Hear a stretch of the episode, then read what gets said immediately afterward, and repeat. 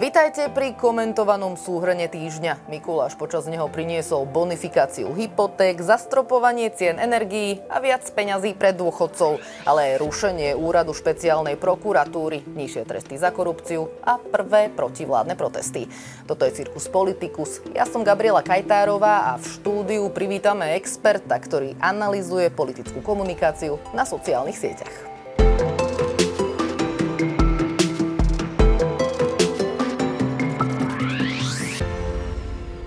Vláda zastropovala ceny energií. Za plyn, elektrínu a teplo budeme v novom roku platiť rovnako ako doteraz. Štátny rozpočet to bude stať takmer 1 miliardu 300 miliónov eur. Kabinet prišiel aj s veľkým konsolidačným balíčkom. Každé ministerstvo má ušetriť 5% Platy zamestnancov v štátnej správe sa zmrazia. Porastú niektoré dane a odvody, no prilepšia si dôchodcovia. Pomáhame aj eh, mladým rodinám, pokiaľ ide o hypotekárne úvery. Chceme vybrať od bank okolo 340 miliónov eur. O 1% sa zvyšuje odvod zdravotný pre zamestnávateľov. Prijali sme rozhodnutie znížiť odvod do druhého piliera z 5,5 na 4%. A nikomu nič neberieme, len ľudia si budú menej v roku 2024 šetriť do druhého piliera. Sme dokázali nájsť e, rovnováhu medzi konsolidáciou verejných financií a tým, e, čo my hovoríme zachovanie štandardu v sociálnej oblasti. Tá rovnováha, ja ju považujem za malý zázrak, že sa nám takéto niečo podarilo. Všetkých, ktorí v tejto krajine tvoria hodnoty, idete skásnuť. Ale že všetkých. Okrem toho ešte idem, idete im aj zobrať to, aby si, možnosť, aby si mohli šetriť na dôchodok. Jediné, čo ste schopní, pýtať viac peňazí. Nie čo pýtať, žmýkať.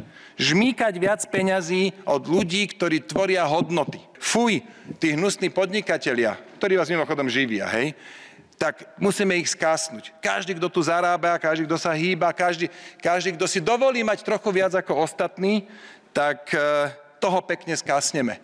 Až, až ho to omrzí. Až tie hodnoty tvoriť prestane, alebo ich bude tvoriť inde. Politický týždeň sa niesol v znamení troch písmen USP. Novinári sa márne pokúšali zistiť, aké zmeny sa na špeciálnej prokuratúre chystajú, teda v úrade, ktorý stíhal a stále stíha viacerých ľudí z vládnych strán.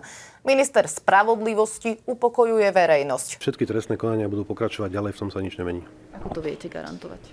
No, Viem to garantovať tým, že nič také nechystáme, aby sa rušili nejaké trestné konania. Ešte sa nechajte prekvapiť, za pár dní predstavíme tento návrh a potom uvidíte, ako to bude. Ale žiadne trestné konania sa zastavovať nebudú, ani, ani sa nebudú rušiť. Má byť ale toto vec prekvapenia? Toto nie sú veci, o ktorých by sa malo naozaj diskutovať na odbornej úrovni aj verejne, aj v médiách? Diskutujeme, diskutujeme to na odbornej úrovni a žiadne prekvapenia sa nechystajú. Neviem, s kým rokuje, ale ak s niekým rokuje, tak potajomky.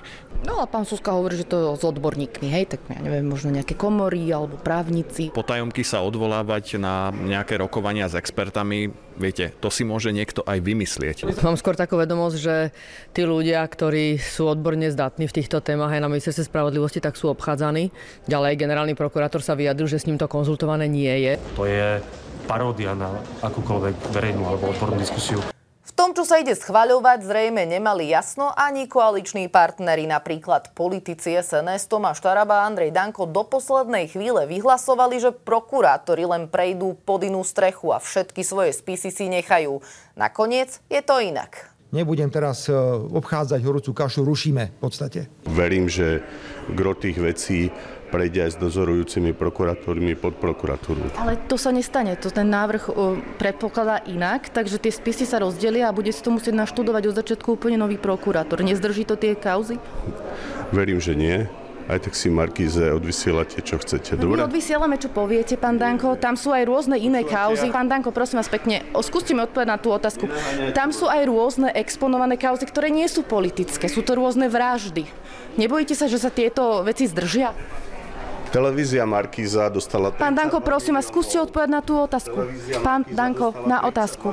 Pán Danko. Zmeny sa idú schváľovať expresne. Vláda totiž preskakuje štandardné niekoľkomesačné legislatívne konanie. Celú reformu chce mať schválenú do niekoľkých dní. Ale ohrozené sú základné ľudské práva a slobody. Takže to je, to je Čie? z dôvodov na Čie? legislatívne konanie. No, Čie ľudské práva? všetkých. Všetkých občanov Slovenskej republiky.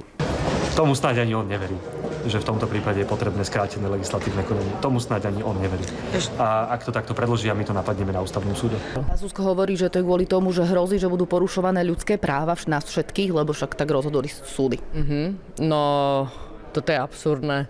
Ja naozaj som si pýtala niekoľkokrát tú štatistiku tých rozhodnutí, o ktoré ide, aby som sa na to mohla pozrieť a mohli sme sa o tom rozprávať. Proste toto je klamstvo, je to lož. Ale čo tie ľudské práva? Nie sú ohrozené ľudské práva všetkých Slovakov? Ľudské práva, viete čo, e, naopak, práve existencia špeciálnej prokuratúry a špeciálneho súdu zaručuje to, že na Slovensku je nejaká rovnosť pred zákonom a že tí, ktorí páchajú najmä korupčnú trestnú činnosť, sú za to postavení pred spravodlivosť. Opozícia zvolala aj prvé protivládne protesty. Igor Matovič pritiahol pred parlament zhruba 50 ľudí, zvyšná časť opozície pred úrad vlády tisíce. No a mimovládne organizácie pritiahli párny valec, ktorý im polícia napriek povoleniam nedovolila vyložiť. K situácii sa po prvý raz vyjadril aj otec zavraždeného Jana Kuciaka. Na to pozerám teraz, čo sa stalo po, to, po týchto voľbách Zase sa len potvrdilo to, čo sa hovorilo odjak živá, víťaz berie všetko. Začali čistky, ktoré by sa dali ozaj pri, prirovnať s nadsadeným aj k tým stalinským čistkám majú plnú hubu reči už predtým aj teraz, že to ich heslo padni komu padni a pritom sa všetci páni poslanci skrývajú za poslaneckú imunitu. Vyhrotené politické spory kazia predvianočný čas. Na vlastné oči to videli aj deti z folklórneho súboru, ktoré, tak ako každý rok, prišli koledovať poslancom na Mikuláša. Deti odišli s balíčkom aj prvou politickou skúsenosťou a Igor Matovič odišiel s nálepkou čerta.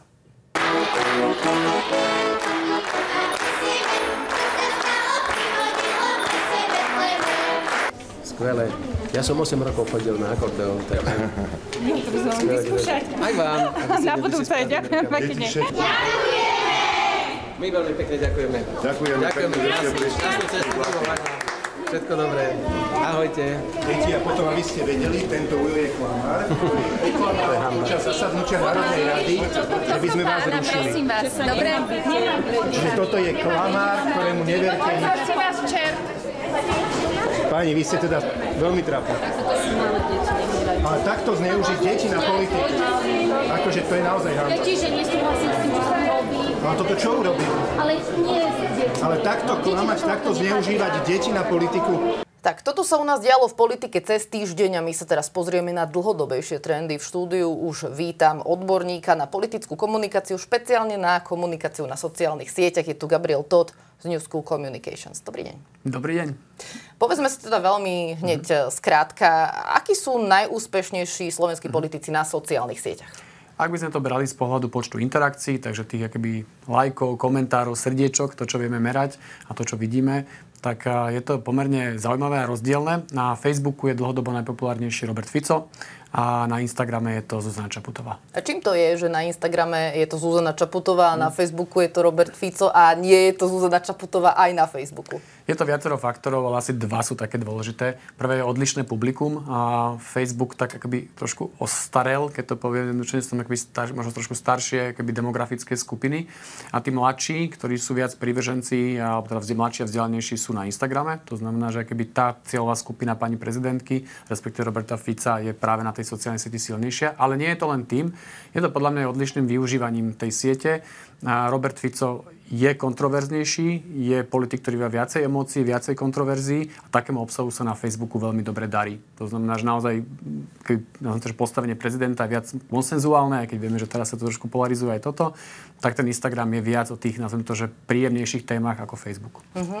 Do v podstate dlhú dobu Facebook, prípadne Instagram, to neboli rovno miesta, kam chodíte riešiť politiku, pozerať nejaké tlačovky alebo siahodlhé politické debaty. Tam sa proste ľudia chodili pozrieť, ako sa darí vnúčatám, mm-hmm. bývalých kolegov a podobné fotky z dovoleniek. Mm-hmm. A teraz je to takto. Kedy sa to zmenilo a prečo sa to zmenilo? Tak samozrejme to nemá jeden dátum, kedy sa to useklo a zrazu tam prišli politici, ale on to bol postupný trend, ako tá sociálna sieť, ak sa napríklad o Facebooku, rástla s počtom používateľov, stávala sa čoraz dôležitejším komunikačným kanálom, tak samozrejme politici, ale nielen politici, aj firmy, médiá a tak ďalej to pochopili, že aha, tam sú tie, tam je tá pozornosť tých ľudí, poďme tam. To znamená, že naozaj, že každá sociálna sieť tak ako rastie, sa postupne stáva akoby zaujímavým kanálom aj pre politikov. Stalo sa to aj Instagramu, ktorý tiež bol najprv slečnách eh, v plavkách a, a podobných akýby obrázkoch a zrazu je to akýby relevantný politický kanál a stane sa to aj TikToku. To znamená, že to je iba otázka akýby času. Ja to môžem iba tak pocitovo z vlastnej Mhm. praxe nejako popísať. E,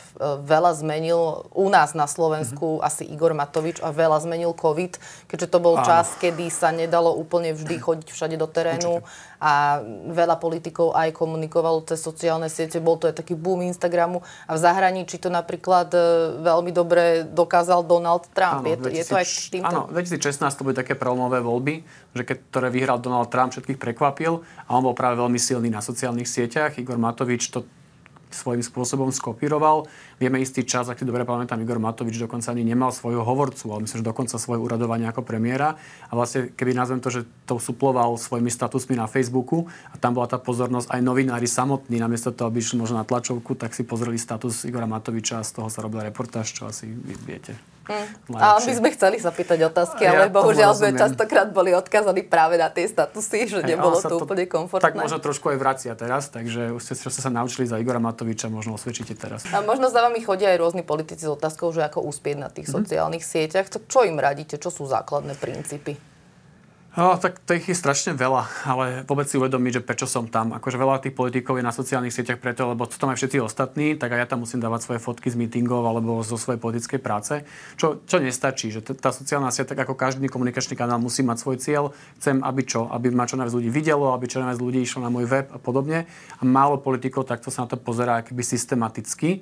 Väčšinou to robí veľmi takým tým intuitívno, organickým spôsobom, že dávam tam fotky a vyhodnocuje to spôsobom, že keď sa mi darí, tak mám veľa lajkov a keď sa mi darí, tak mám málo lajkov. Je to, keď to porovnám s zahraničím, naozaj príklad USA, keď chápem, že USA je úplne ďalej v politickej komunikácii, tak tam sa na to pozerá výrazne, výrazne profesionálnejšie, tak by som povedal, že až tak by korporátne, firemne, že ako tie sociálne siete majú fungovať.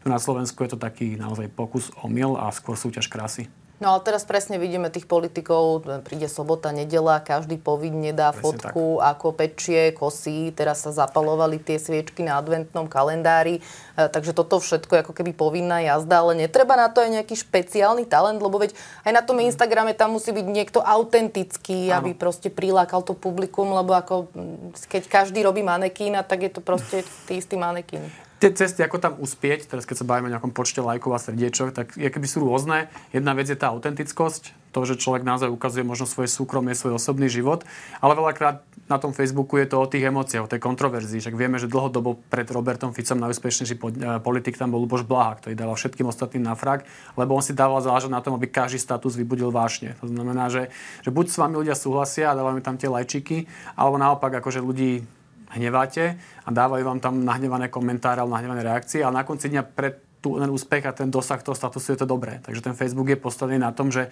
čím viac emócií a kontroverzií vyvoláte, tým pre vás lepšie. A je to takto napríklad aj na YouTube, lebo mám pocit, že tam sa na to ako keby dosť e, zabúda, že to je taký kanál prehliadaný. Na druhej strane sa tam fantasticky začalo dariť kadejakým e, pseudomédiám, nazvem to veľmi ako okrídlene. Tým sa darí fantasticky, ale že ten seriózny obsah ako keby na to kašľal. No práve to, že, že mám pocit, že akoby na YouTube veľa politikov zabudlo, že tu je nejaký YouTube, ktorý má neviem, 4 milióny Slovákov, tam akoby raz za čas aspoň príde si pozrieť nejaké videá, čo je takmer každý Slovák, ktorý má online prístup.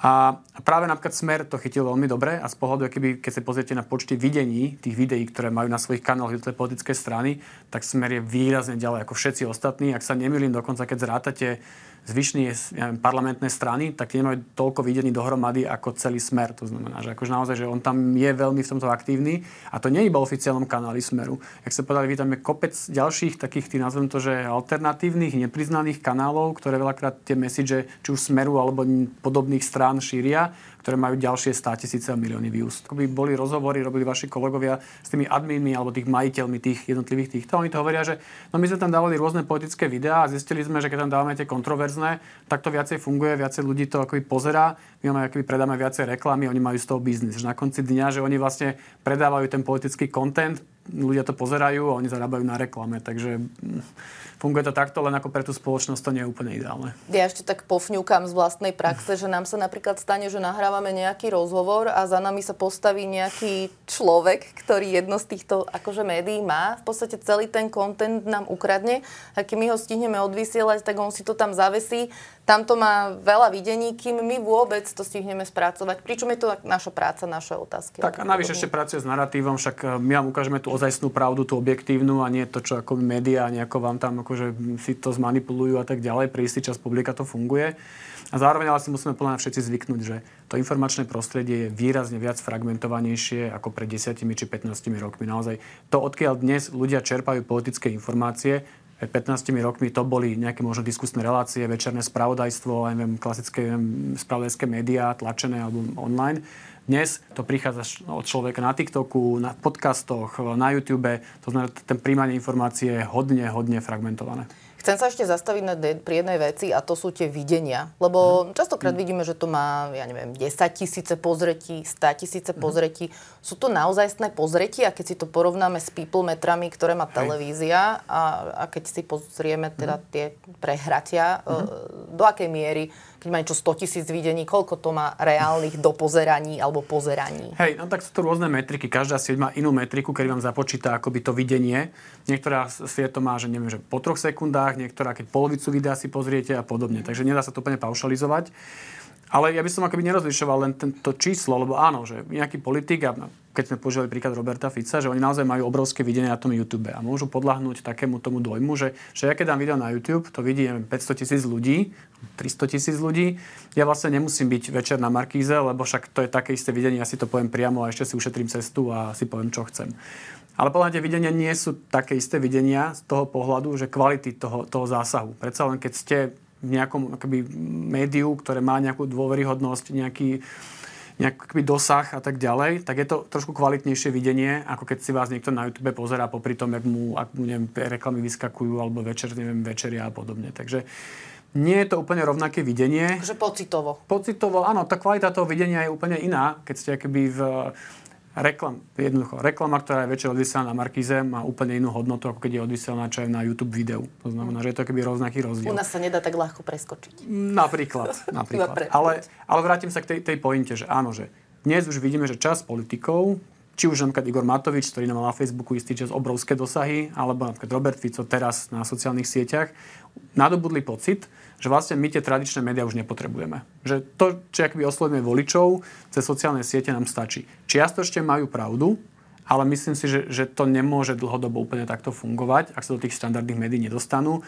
tak e, strácajú dosť pomerne zásadný dosah na časť voličov. Oni sa totiž to veľmi často, rôzni politici, mm. teda nie len politici Smeru, samozrejme vyhýbajú Áno. otázkam, kritickým otázkam, lenže to je asi to, čo divákov veľmi často zaujíma. Že divákov asi nezaujíma iba to, že ako sa dnes máte, pán premiér, alebo pán minister, alebo neviem, líder opozície, ale chcú vidieť tých politikov konfrontovaných. Je možno toto to, čo na konci zaváži? A to ste trafili veľmi dobre, lebo oni, tí politici, síce triafajú možno tie stovky tisíc ľudí, ale kto si pozrie video Roberta Fica, ako sedí na gauči a hovorí niečo, nejaký monolog 10 minútový. No len jeho presvedčený volič. To znamená, že to je dobrý kanál na vašich skalných voličov, ktorí vás chcú počuť, ktorí s vysokou pravdepodobnosťou aj tak budú voliť. Ale ten váš potenciálny volič, ten, ktorý akoby váha, že možno vás bude voliť, nebude voliť a podobne, tak ten, ten chce vidieť, akoby nazvem tú diskusiu na tej Markíze, alebo to, ako niekto toho Roberta Fica spovedá. Takže ono hovorím, tie sociálne sú dobrý kanál, majú veľký dosah, ale prevažne ten vplyv je na existujúcich presvedčených skalných voličov. Hm, dobre, tak sa poďme pozrieť na iné platformy, napríklad mm. TikTok, kde mám pocit, že na to politici do veľkej miery rezignovali a moja teória je to, že sa na to cítia starí, ale to možno posudzujem len podľa seba. Čím to je? Mm, ja opäť by som povedal, že to je nejakou chýbajúcou mierou možno profesionality a rozhľadu. Na tom TikToku máte voličov, nie sú tam už len tie mladé ročníky, už sú tam akýby ľudia medzi 20, 35 a podobne, čo by som nenazval teda akože úplne, že mladí ľudia. A to je taký produktívny vek tí tam sú. A on to chce nejakú prácu. To znamená, že veľakrát ten politik si povie, no dobre, tak ako ja už som napísal ten status na ten Facebook alebo nejaký môj asistent a teraz ešte mám točiť ďalšie video na TikTok a podobne. Takže ono v zahraničí ten TikTok, ja teraz pozrieme na zase premostím do tej Ameriky na prezidentské voľby. Je to jeden z hlavných kanálov, ktorý akože politici naozaj že využívajú napríklad strachu z toho, že to je čínsky, čínska sociálna sieť, tak sú tam obidvaja kandidáti prezidentskí a akoby dávajú do toho obrovskú pozornosť a podobne, lebo opäť sú tam tých voličí, tak, tak ten politik tam musí byť taktiež. Mm, A ešte možno taká maličkosť v úvodzovkách, ako je Telegram. Ja si pamätám, keď som bola na Ukrajine, tam to používa skutočne každý. Asi aj v Rusku sa to veľa používa. Myslím, že to vymyslel nejaký Rus. To je, to je Rus, ale on je dosť akoby v opozícii voči súčasnému Aha, režimu. aha. A u nás e, to má asi iba zlomok politikov a skôr mám pocit, že sa tam koncentruje taká rôzna dezinfoscéna a že má to vôbec potenciál zasiahnuť väčšinového e, konzumenta. Väčšinového určite nie. Akurát sme akoby robili takú akoby štatistiku alebo dáta a zamerané na Luboša Blahu, ktorý bol, je taký akoby najznámejší politik, ktorý teda bol zrušený na Facebooku a s veľkou slávou akoby prešiel na ten Telegram. A keď sa pozriete na tie čísla, áno, zasahuje tam e, desiatky tisíc ľudí, čo nie je málo, ale na tom Facebooku to boli stovky tisíc ľudí. To znamená, že keby ten dosah, ktorý má dnes na Telegrame, tak je výrazne nižší a opäť zasahuje tam tých svojich skalných prívržencov, čo keby nie je zlé, že ona keby samozrejme to jadro si tam vie ošetriť, ale ten obrovský dosah na tých ľudí, ktorí boli možno niekde viac v strede a neboli jeho skalní prívrženci, ten mal na Facebooku, o ten prišiel. Uh-huh. Už sme sa teda prebrali tie trendy, uh-huh. že do budúcnosti sa teda asi musíme pripraviť na to, že to bude stále takéto fragmentované Áno, a že médiá budú tak, tvoriť iba súčasť tak. toho celého a tie sociálne Presne tak. siete jednoducho budú druhá polovica. Platí toto všade, alebo je to nejaká vec, čo sa deje iba u nás na Slovensku? Nie, je, je to globálny trend. Ja si dokonca myslím, že tu sme tak akože trošku pozadu. To znamená, že, že tak, jak to je v zahraničí, tak je to výrazne ešte fragmentovanejšie. Áno, to je iba času, keď to príde sem. Dôkaz, že dneska sme síce v televízii, ale nahrávame podcast. To znamená, že ako zvykneme si na to, že tie informácie budú prúdiť zo všetkých strán. Ďakujem veľmi pekne, to bol Gabriel Todd z New School Communications. Ďakujem za pozvanie. A anketa u nás nechýba ani tento týždeň. Ľudí sme sa pýtali, čo hovoria na zdražovanie alkoholu a cigariet, ktorý vláda avizuje v konsolidačnom balíčku. Nech ešte zvyšia. Ja už nefajčím, takže... A zmení sa niečo u vás, že nebudete fajčiť menej? Nie. No to nie. Absolútne. Prečo? Povedzte. No pretože som fačiar, no to je všetko. Nedá sa len tak. Tak keď poviete, alkoholikovi nepí. No. Je to dosť. Na peniaze je to veľa pre fačiarov. Takže čo to pre vás znamená? Že prestanem fajčiť. To je sranda, či naozaj? No, určite Uvažujete? áno, prestanem fajčiť. Áno. Mhm. Teraz je fajčiť luxus. Treba tým hore dať. Čože my už? My len na nich platíme. Nefajčím. Centov navyše. Nefajčíte teda. Takže tým pádom máte... Jo, jasné. Kto nefajčí a nepije, má výhodu, že zdravý umre. A keď budú, budú stať aj, o ja osobne fajčím, keď budú stať aj 100 eur, budem fajčiť. Nie, nie, bež. Čo nefajčíme, no nás to jak si netrápi. No a kto fajčí, nech si priplatí. No. Nech si priplatí, To áno. už je každého osobná vec. To sami, kto Tak si myslím. Treba tie peniaze? No peniaze určite treba. No nehovorím, že len z toho, ale zo všetkého treba. Ako mňa osobne, mne, mne to určite nevadí, keď to bude stáť. Ja som žil v Anglicku, kde to stojí 12, 12 libier. A ja keď chcem, prestanem fajčiť, pretože ja chcem a určite nie kvôli cene, takže... Ale viem, že to niekoho vie ovplyvniť. Poznám ľudí, ktorí prestávajú kvôli tomu, že sa zdražuje. No, tak Čo hovoríte na to, že to zdražie? Zase. Ako vždycky zdraží všetko, takže to je. No budeme byť menej. No, ja si myslím, že viac, bude viacej oného, hej, sa bude páliť inak a tak a tak to bude furt inak. Hej. No a budeme menej piť, alebo čo? Ako menej. No, menej. menej. No a to bolo na dnes všetko. Reláciu Cirkus Politicus nájdete na všetkých obľúbených podcastových aplikáciách, na webe TV Noviny či YouTube kanáli Televízie Markíza. Tešíme sa na vás v novom roku. Dovtedy si zachovajte zdravý rozum.